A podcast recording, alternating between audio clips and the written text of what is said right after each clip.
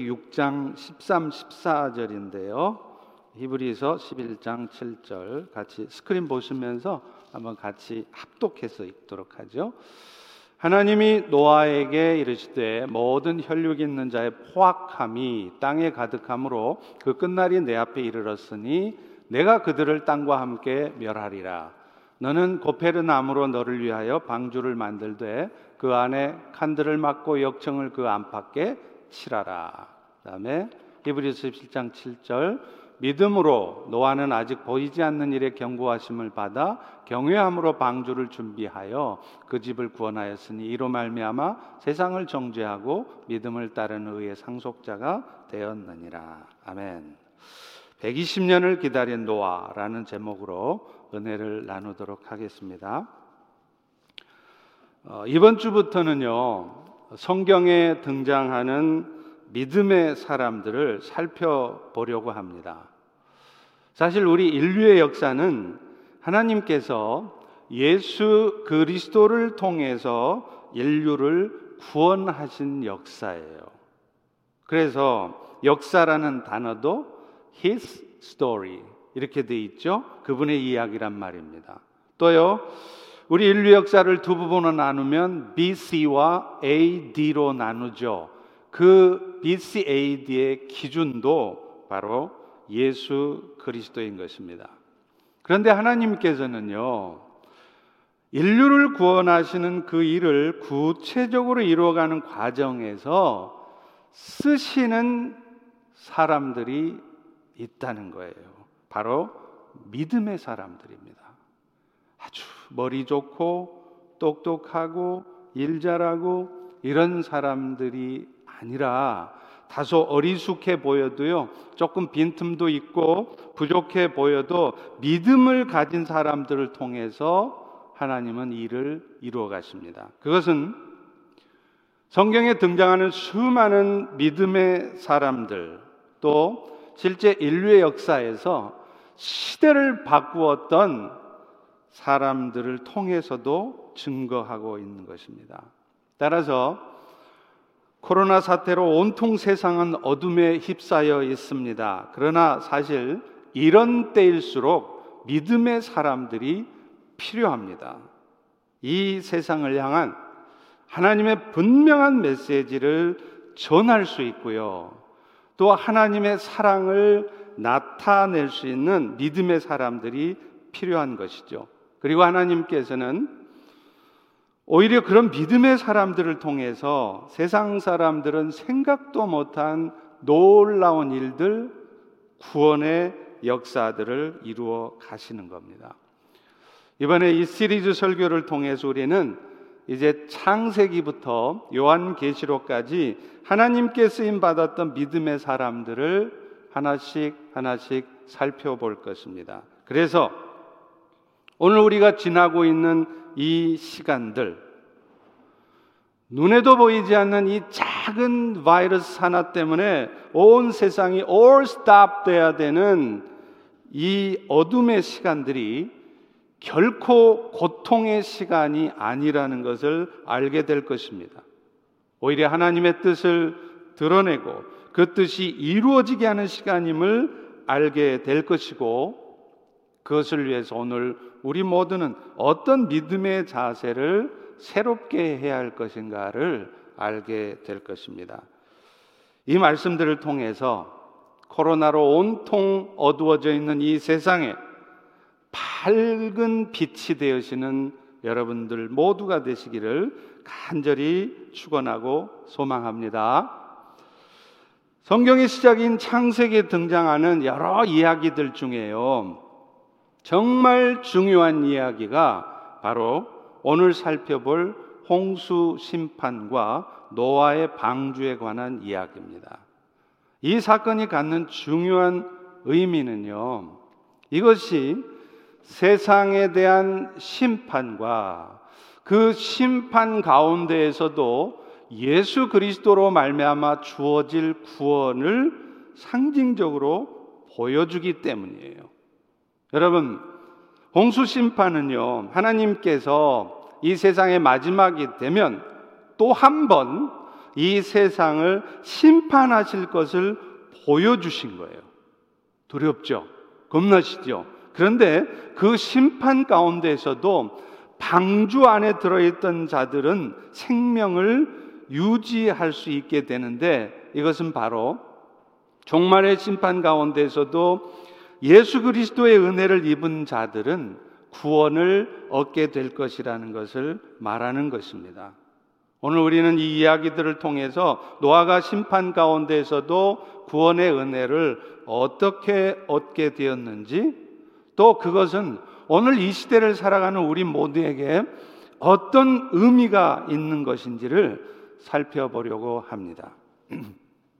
하나님은 노아에게 말씀하셨어요. 이 땅의 사람들을 홍수를 일으켜서 다 멸절시키겠다는 거예요. 오늘 본문 육 장 십삼 절을 보십시오. 하나님이 노아에게 이르시되 모든 혈육 있는 자의 포악함이 땅에 가득함으로 그 끝날이 내 앞에 이르렀으니 내가 그들을 땅과 함께 멸하리라. 하나님이 지금 땅의 사람들을 멸절하시겠다고 한 이유는요, 앞에 창세기 육 장 오 절부터 칠 절에 잘 나와 있습니다. 여호와께서 사람의 죄악이 세상에 가득해서 그 마음에 생각하는 계획들이 항상 악할 뿐임을 보시고 땅 위에 사람 지은 것을 한탄하사 마음에 근심하시고 이르되 내가 창조한 사람을 지면에서 쓸어버리리라. 하나님이 세상을 심판하고자 했던 이유는 뭐냐면, 하나님의 형상을 가지고 태어났으면서도 하나님을 떠나고 하나님을 멀리하면서 결국에는 육신적인 삶을 살고 있는 그들을 심판하시겠다는 것입니다. 그런데 하나님은요, 너무나 감사하게도 그 심판 가운데서도 노아의 가족들에게만은 구원을 약속하셨고요, 실제로 그 구원을 받을 수 있도록 한 가지 명령을 하시는데, 그게 바로 방주를 지으라는 거예요. 오늘 보면 육 장 십사 절 보십시오.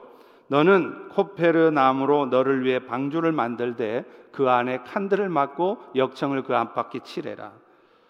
여기서 말하는 이 코페르, 고페르 나무는요, 잣나무예요, 잣나무. 특별히 배나 성문처럼 아주 내구성이 필요한 것들을 만들 때 사용됩니다. 그런데 하나님은요, 이 잣나무를 가지고 방주를 만들래요. 이유가 뭡니까?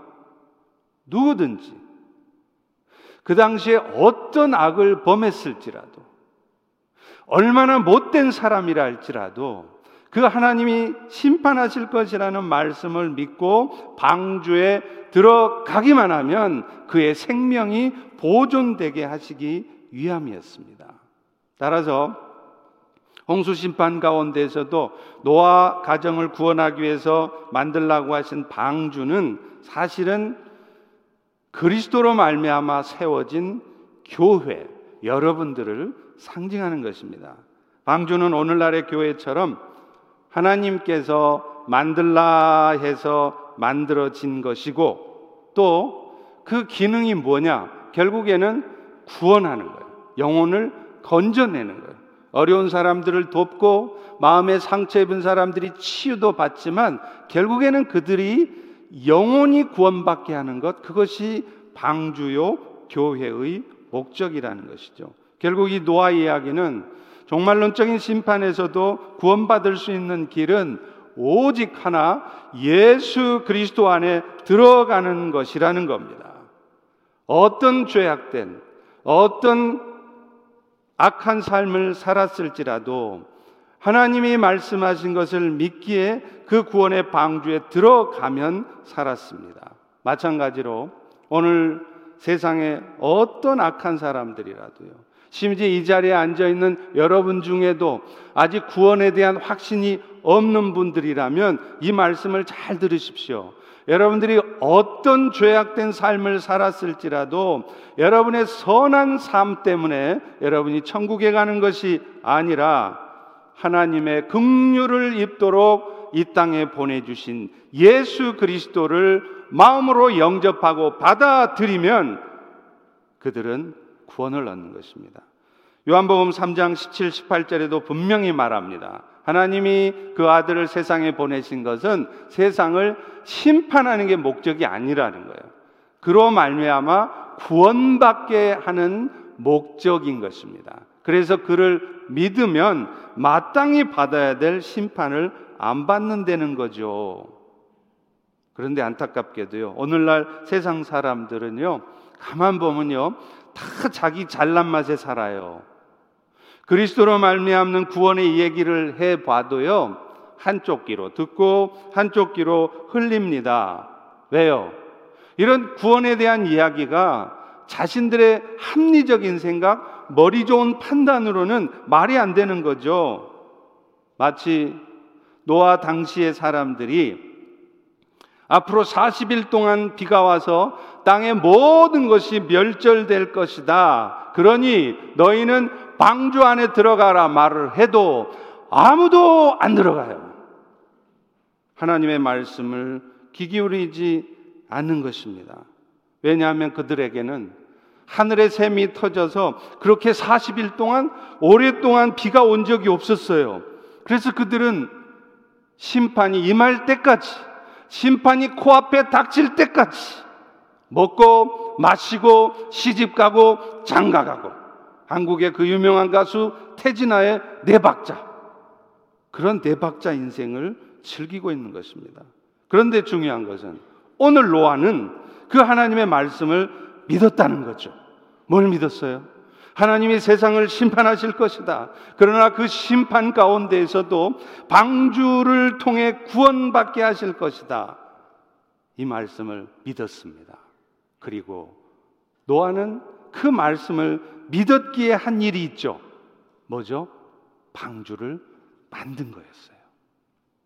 오늘 또 다른 본문 히브리서 십일 장 칠 절에 보면 이런 노아의 믿음을 이렇게 쓰고 있습니다. 믿음으로 노아는 아직 보이지 않는 일이지만 경고하신 것을 받아서 경외함으로, 하나님의 말씀을 신뢰함으로 방주를 준비해서 집을 구원했다는 거죠. 결국 믿음이라는 것은요, 하나님의 약속을 믿는 것입니다. 그 믿음의 실체이신 예수 그리스도를 믿는 것이에요. 그래서 예수님께서 십자가의 죽으심을 통해 우리 모든 죄악이 용서되어졌다 하면 어린아이처럼, 순진한 아이처럼 그대로 받아들이는 것입니다. 그리고 그분이 죽음을 이기고 부활하심으로 말미암아서 모든 사람들에게 영원한 생명이 공짜로 프리 주어졌다는 것을 어린아이처럼 믿는 것이에요. 그런데 중요한 건요, 그 믿음은요, 또한 믿기 때문에 그 말씀대로 행하는 것이 있게 된다는 거예요. 여러분 생각해 보세요. 만약에요, 노아가 하나님의 말씀을 믿었어요. 야, 내가 심판할 거야. 내가 방주 만들고 들어가. 믿어요, 믿어. 예, 믿습니다. 그런데 믿기만 하고 방주를 안 만들어요. 방주 안에 안 들어가요. 그러면 구원을 못 받습니다. 그런데 노아는요, 하나님의 음성을 듣고 그 말씀을 믿었고, 믿었기 때문에 방주를 지은 것입니다. 멸시와 모멸과 천대를 다 받으면서도 방주를 지었어요. 여러분, 하나님을 진짜 믿는다면 그 말씀에 순종하게 되어 있습니다. 그리고 그 순종의 행위가 사실은 내가 진짜 믿음, 가짜 믿음이 아니라, 착각하는 믿음이 아니라 진짜 믿음을 갖고 있다는 증거라는 거예요. 여러분 물론 그럼 어디까지 내가 순종을 해야 되냐? 말씀이 백 개 있으면 구십 개까지 순종하면 되냐? 팔십 개냐? 어디까지 순종해야 믿음의 증거로 말할 수 있는지 우리는 아무도 몰라요. 누구든지 예수 그리스도를 믿고서도 우리 안에는 여전히 죄악된 본성이 있죠. sinful nature가 있죠. 그렇기 때문에 우리 모두는, 저를 포함해서 백 퍼센트 완전하게 순종할 수는 없습니다. 그러나 분명한 것은 그 믿음이 있다면 그 믿음의 증거로서 순종의 행위가 반드시 나타난다는 거예요. 그런데 만약에 믿는다 그래요. 교회도 댕겨요. 그런데 여전히 죄악된 삶에 머물러 있습니다. 세상적인 욕심만 가득 채우고 그거 어떻게 예수를 믿어도 예수님 땜시 덕볼까 이런 생각 가운데에서 살고 있다면 그 믿음은요 분명 가짜 믿음입니다. 그래서 야고보서 이 장 십사 절부터 십칠 절도 이렇게 말해요. 형제들아 만일 사람이 믿음이 있노라고 행함이 없으면 무슨 유익이 있으랴. 그 믿음이 자기를 구원하겠느냐? 가짜 믿음이라는 거죠. 만일 형제나 자매가 헐벗고 일용할 양식이 없는데 너희 중에 누구든지 그에게 이르되 형제여 평안히 가세요, 형제여 배부르게 하세요 이렇게 말하면서 추워하는데 이불도 안 갖다 줘, 배고파하는데 먹을 것도 안 갖다 줘. 그러면 이와 같은 행함이 없는 믿음은 그 자체가 죽은 믿음이라는 거예요. 진짜 우리가 믿음이 있다면, 구원의 은혜를 입은 자라면 행함이 나타나게 되어 있고 나타나야 합니다. 물론 처음부터 완벽하게 말씀대로 순종하지는 못하겠죠. 그러나 시간이 흐르면서 점점점 여러분의 삶을 변할 것이고 변해야 하며 믿음의 증거로서의 행위를 나타내셔야 한다는 거예요. 노아가 방주를 지었습니다. 믿기만 한 것이 아니었습니다. 그런데 사실은요, 이 구원의 은혜를 얻는 것뿐만 아니라 우리의 구원의 과정에서도 하나님이 종종 나타내시는 기적 같은 역사들도요, 믿음에 따른 순종의 행위가 있을 때 나타나요. 우리는 종종 구원 얻고 이 땅의 삶을 살아가는 과정에서도 기적 같은 일을 경험하죠. 그런데 어떤 분들은요, 그런 경험을 못해요. 그래서 어떤 분들이 막 그런 기적 같은 일들을 경험한 걸 간증하면 야 부럽다, 내 삶에는 저런 일 안 생기나 부러워만 해요.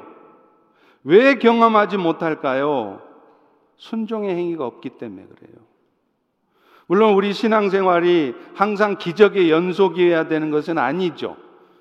여러분 인생에 기적 같은 일이 없어도요, 지금 여러분이 예수를 믿고 그 예수님 때문에 영원한 생명을 얻고 있다는 것 자체가 기적입니다. 그런데 또한 분명한 또 하나의 사실은 하나님께서는 그 과정에서 여러분의 삶에도 사, 세상 사람들은 도저히 상상할 수도 없는, 경험해보기 힘든 기적 같은 일들을 경험하게 하신다는 것입니다. 왜요? 당신의 존재를 알려주시기 원하는 거예요. 그래서 우리의 삶이 믿음의 삶이 되도록 촉구하는 거예요. Accelerate 하는 거죠. 그런데 그 믿음의 역사 역시 내가 믿음에 따른 순종을 할 때 나타나요. 여러분 예를 들어 볼까요? 마태복음 육 장 삼십일 절 삼십삼 절 여기서 모르시는 분 있으세요? 다 아시잖아요. 뭐죠?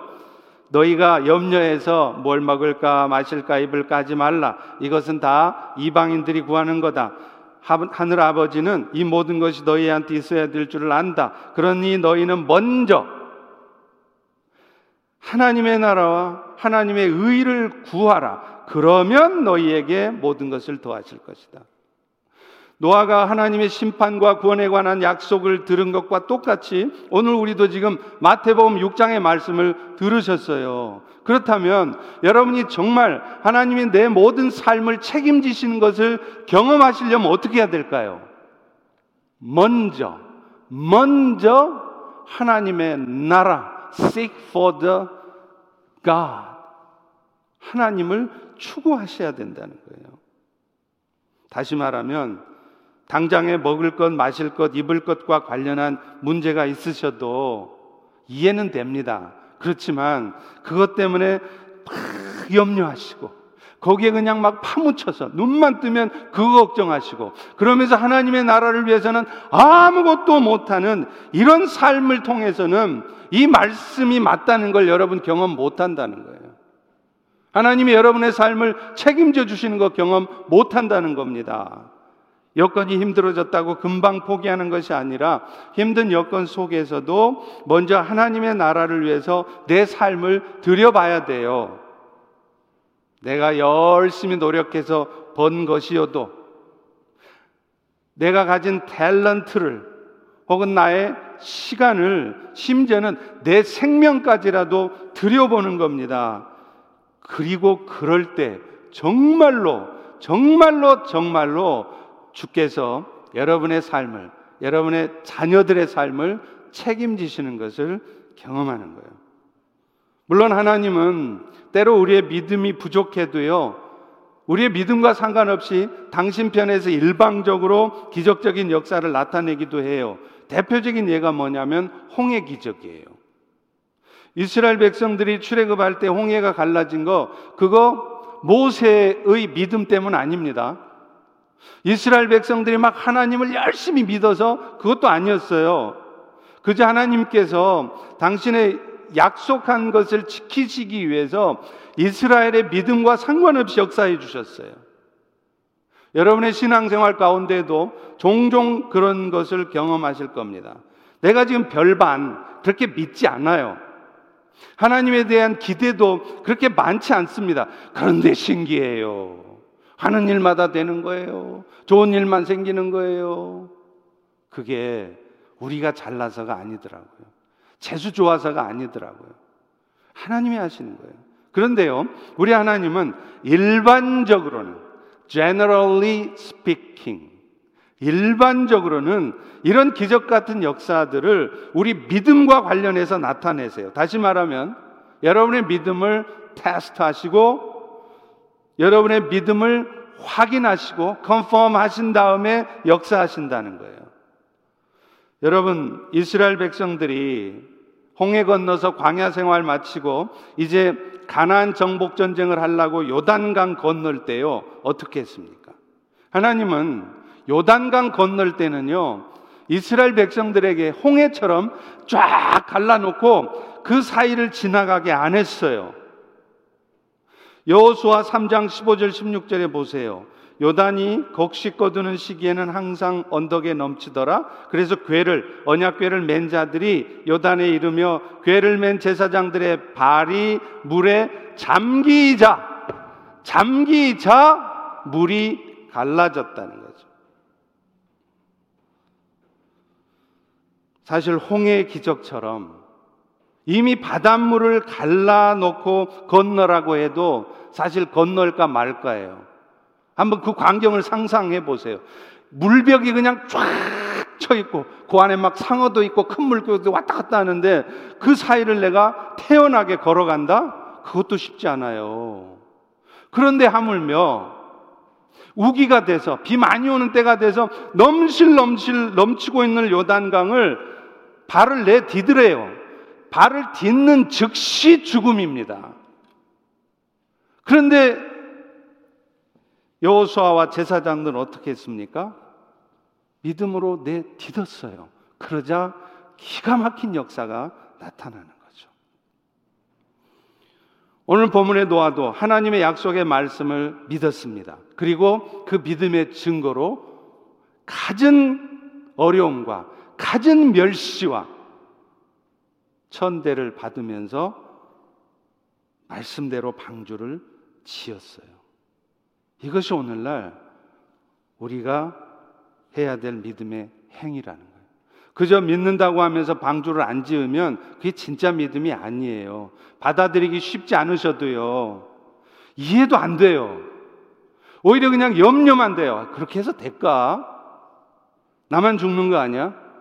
그런데 하나님께서 말씀하시니까 세상 사람들이 다 조롱을 해도, 안 믿는 형제들이, 오빠 누나가 다 조롱을 해도 나는 말씀대로 순종해보는 거예요. 그게 진짜 믿음이에요. 존 스튜어트 밀은 이런 말을 했습니다. 순종하는 믿음을 가진 한 사람이 관심만 가진 이십구 명보다 더 힘이 있다. 멋진 말 아니에요? 그냥 관심만 있어. 어허. I'm interested in. 관심만 가져. 근데 순종이 없어요.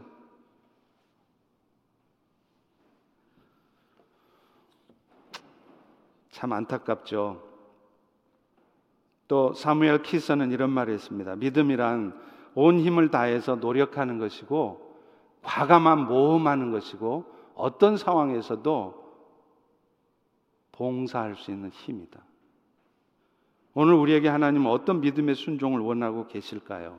오늘 여러분들에게 지금 코로나 바이러스로 온통 세상이 두려움과 공포에 휩싸여 있어서 아무것도 할 수 없는 상황이지만 오늘 성령님은 오늘 이 말씀을 듣는 여러분들에게 분명하게 뭔가 말씀하실 것입니다. 그 말씀에 귀 기울이시고 믿으시고 순종해 보세요.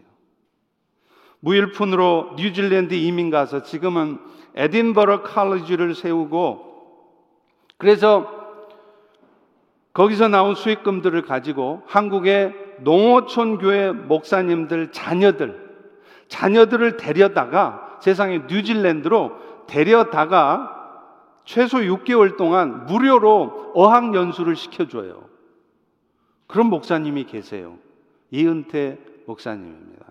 제가 그분 뉴질랜드에 가서 그분이 그 운영하고 있는 장학관이라고 그래요. 저 한 집에 한 이삼십 명 애들이 좀 바글바글 살긴 하는데 그래도 공짜인데 얼마나 좋아요.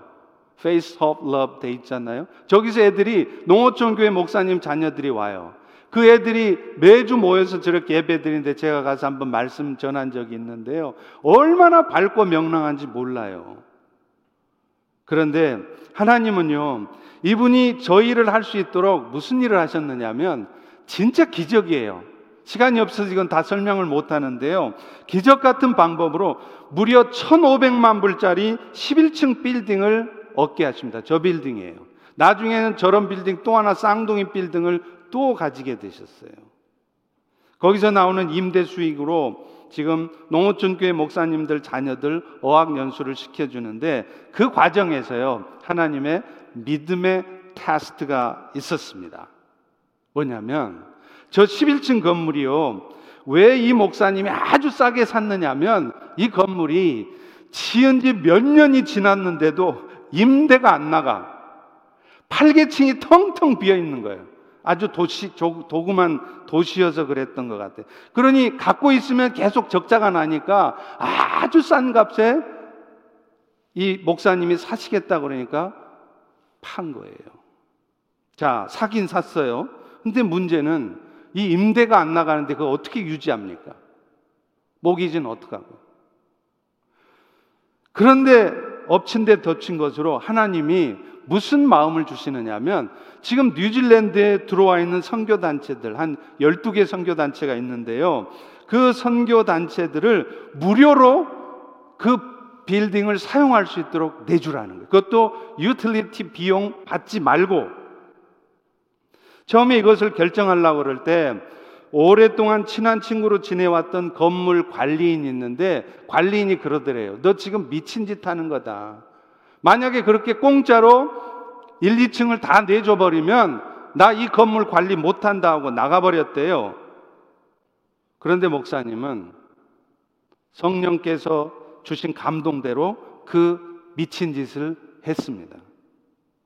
그러자 어떤 일이 벌어졌는지 아세요? 수년 동안 임대가 나가지 않던 그 십일 층짜리 건물이 하루아침에 다 나갔어요. 뉴질랜드의 아이아르에스 국세청이 한꺼번에 이주를 해서 거기에 다 들어온 거예요. 그래서 선교단체가 있는 그 두 개 층만 빼놓고 건물 전체를 무려 이십오 년 계약을 했습니다. 그 국세청에 일 층에 들어가면요, This building was dedicated to the glory of God. 원래 뉴질랜드도 공공기관에는 저런 표현을 쓰면 안 된대요. 그런데 이분이 자기 빌딩이니까 마음 놓고 저렇게 국세청 입구에다가 저걸 써붙여 놓은 거예요. 그리고 더 놀라운 것은요, 그 국세청이 들어오니까 주변에 대형 마트가 생기고요, 도시가 막 개발되기 시작해요. 어떻게 됐을까요? 그 빌딩 값이 나중에는 몇 년 사이에 몇 배가 됐습니다. 그 수익을 가지고 교육, 선교, 에딘버러 칼리지를 운영하는 거예요. 여러분, 이런 역사 여러분의 삶에, 우리의 삶에는, 우리 휄로쉽에는 왜 없을까요? 이유가 있다면 정말로 우리가 믿음의 결단, 믿음의 순종을 하지 않기 때문일 수 있습니다. 그런데요, 이 믿음의 역사가 일어나도록 믿음을 가지고 순종하는 것도 참 힘들잖아요. 근데 더 중요한 것은 그 믿음의 역사가 나타날까지 내가 믿음을 유지하는 것도 쉽지 않다는 거예요. 생각해 보십시오. 그 당시 사람들은 노아를 아마 미친 사람 취급했겠죠. 아니, 멀쩡한 하늘에 사십 일 동안 비가 내릴 것이다? 이게 말이 돼요? 그래서 그 홍수를 대비해서 방주를 만든대요. 그것도 산 꼭대기에서 만든대요. 자기 전 재산을 투자해서 만든대요. 제가 그런 노아를 봤으면 딱 하고 싶은 말 하나밖에 없을 것 같아요. 이 미친 삐야. 그런데 더 놀라운 것은요, 하나님이 말씀하신 일이 당장 내일 모레 일어나는 게 아니에요. 장장 백이십 년을 기다렸습니다. 창세기 육 장 삼 절에 보면 그들의 날은 백이십 년이 되리라. 이 홍수 심판을 선포하고 그들이 살아있을 시간이 백이십 년. 이 말은 무슨 말이에요? 노아가 방주를 일 년 안에 끝낸 게 아니라는 거예요. 그냥 입 칵 다물고 그냥 눈 꼭 감고 그냥 탁탁 이 년만 참자, 아니었다는 거예요. 이 년이 아니라 백이십 년을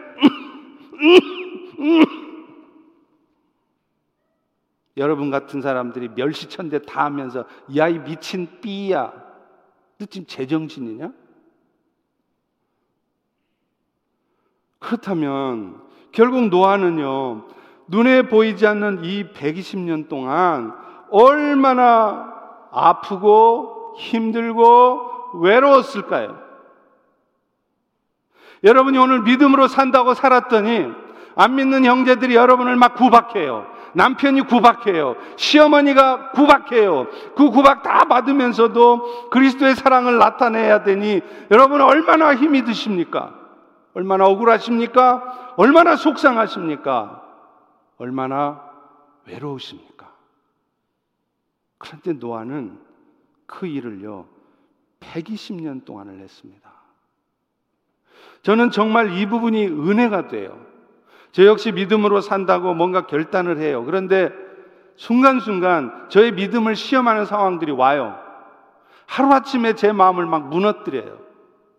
그러면 저도요, 엉뚱한 생각들이 막 듭니다. 포기해버릴까? 내가 뭔가 잘못 판단하고 있는 것은 아닐까? 의심스럽습니다. 그런데 노아가 백이십 년을 하나님의 약속이 이루어지기를 기다리며 눈물지었던 것을 생각하면 견딜 수 있게 되는 거예요. 여러분, 오늘 우리는 하나님의 약속의 말씀이 이루어지기를 얼마나 기다렸습니까? 여러분은 하나님께서 여러분에게 주셨다는 비전, 그 비전이 이루어질 때까지 지금 얼마나 기다리고 계십니까? 당장에 몇 년 새 여러분 뜻대로 뭔가 되지 않았다고 하나님을 원망하고 누군가를 원망하면서 하나님의 존재 자체를 의심하고 있지 않으십니까? 여러분, 성경에 등장하는 수많은 믿음의 사람들이 다 그랬습니다. 다윗은 사무엘 선지자로부터 이스라엘의 왕이 될 것이라 기름 부음 받았어요. 그런데 세 달 후에 왕 된 거 아니었습니다. 무려 십삼 년 동안이나 뺑뺑이를 돌아요. 사울왕 때문에 도망다니다가 다윗이 얼마나 힘들었으면 적진으로 도망갈까요? 적과의 동침? 블레셋 사람들의 땅 가드에 갔다가 아기스 왕의 신하에게 들켜요. 그래서 그 위기를 모면하려고 세상에 세상에 다윗이 침을 질질 흘리면서 미친 척하면서 어기적 어기적 하는 거예요. 여러분, 그럴 때 다윗의 마음이 어땠을 것 같아요? 이 지금 내가 뭐 하는 짓인가? 하나님은 나한테 뭐 하라고 왕 되게 하신다고 하셨나? 네 왕 될 거다 그러면 바로 몇 달 후에 왕 시켜줘야지. 십삼 년 동안이나 침 지일질 흘리면서 미친 짓 하고 있을 때 여러분 다윗의 마음이 어땠겠냐고요. 여러분이 하나님의 비전을 이루어가면서 많이 힘드세요? 속상하세요? 답답해 죽겠어요? 다윗만큼 할까요? 노아만큼 할까요?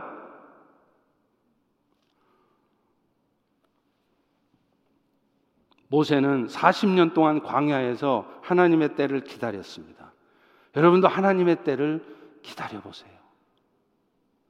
요셉도 십오 년 동안 하나님의 때를 기다렸습니다. 여리고 성도 무너지기까지 성벽에 금 하나 가지 않는 칠 일 동안의 시간이 있었습니다. 앞서 말한 이은태 목사님도요, 처음에 하나님이 주신 비전을 들었어요. 물리적, physically, 물리적 음성으로 들었어요. 은태야, 내가 너를 통해 교육 선교를 할 것이고 그것을 위해서 선교 센터로 빌딩을 줄 것이다. 실제로 음성을 들으셨대요. 그런데 그 음성 듣고 나서도 몇 년 동안을 아무것도 되는 일이 없어요. 가지고 있던 돈까지 다 써서 나중에는 그 일불에 묶어서, 묶어서 파는 썩은 과일들 그거 먹고 사셨대요. 그럴 때 이 목사님이 어떤 후회를 했겠습니까? 내가 미쳤지. 무슨 그게 하나님의 음성이라고 내 여기 뉴질랜드에 이민 와가지고 이 고생하나. 그런 생각 안 했겠습니까? 여러분 사람 관계도 마찬가지더라고요. 사람들이 살면서 제일 힘든 게 사실은 먹고 사는 문제, 돈 문제가 아니더라고요. 사람 관계예요. 그런데 그 사람 관계에서 필요한 것이 뭘까요? 결국에는 사랑입니다. 그리고 그 사랑은 곧 인내입니다. 여러분 고린도전서 십삼 장 사 절 잘 아시죠? 사랑은 오래 참고 온유하고 시기하지 않고 자랑하지 않고 교만하지 않고 등등. 근데 이게 지금 개역성경 번역이거든요. 근데 헬라어 원어에는요 이 부분이 이렇게 안 돼 있어요. 사랑은 오래 참고 온유하고 어쩌고 저쩌고 계속이 아니라 사랑은 오래 참고 온유한 것이다. 딱! period. 거기서 끝나요. 문장을 마치고 그 다음에 이어서 사랑은 곧 뒷얘기가 나와요. 결국 사랑을 설명하는 것 중에 가장 먼저이고 중요한 게 뭐라는 겁니까? 오래 참아줘. 먹을 것 갖다 주고 좋아요. 칭찬해 주고 좋아요. 그것보다 더 중요한 진짜 사랑이 뭐냐? 오래 참으라는 거예요. 아무리 개망나니 같은 짓을 하고 있어도 저런 악한 사람에게도 하나님의 은혜가 임하면 바꿔주실 것을 믿고 기다려봐야죠. 아무리 연약하고 부족해도 하나님이 도우시면 하실 것을 믿고 기다려줄 수 있어야 돼요. 그리고 그 과정에서도 온유함을 나타내줘야 돼요. 그런데 우리는 어떻게 합니까? 온유함을 나타내기는커녕 뭐 저따위가 있어. 내 저런 인간 내 처음 보네 진짜. 장로가 돼갖고 권사가 돼갖고 목사가 돼갖고. 여러분 혹시 그러고 안 계세요? 이게 진짜 사랑 아니에요. 이 진짜 믿음 아니에요. 진짜 믿음은 대방이 나한테 아무리 거칠게 말해도요 거친 행동을 해도요 하나님이 하실 것을 믿게 인내하면서 나는 온유함으로 상대해 주는 겁니다. 지금 당장은 마음이 불편해도 내가 생각만큼 안 변하고 있어도 온유하게 상대해 주는 거예요. 말씀을 맺습니다. 결국은 믿음이란 하나님의 약속을 끝까지 붙드는 겁니다. 눈에 보이지 않지만 지금은 아무것도 되는 것 같지 않지만 하나님이 지금도 약속의 말씀을 이루어가고 있음을 믿는 것입니다. 오늘 본문의 노아가 그랬습니다. 그는 그는 무려 백이십 년을 기다리면서도 모든 멸시와 천대와 조롱을 다 받으면서도 끝까지 하나님의 말씀대로 준행하였습니다.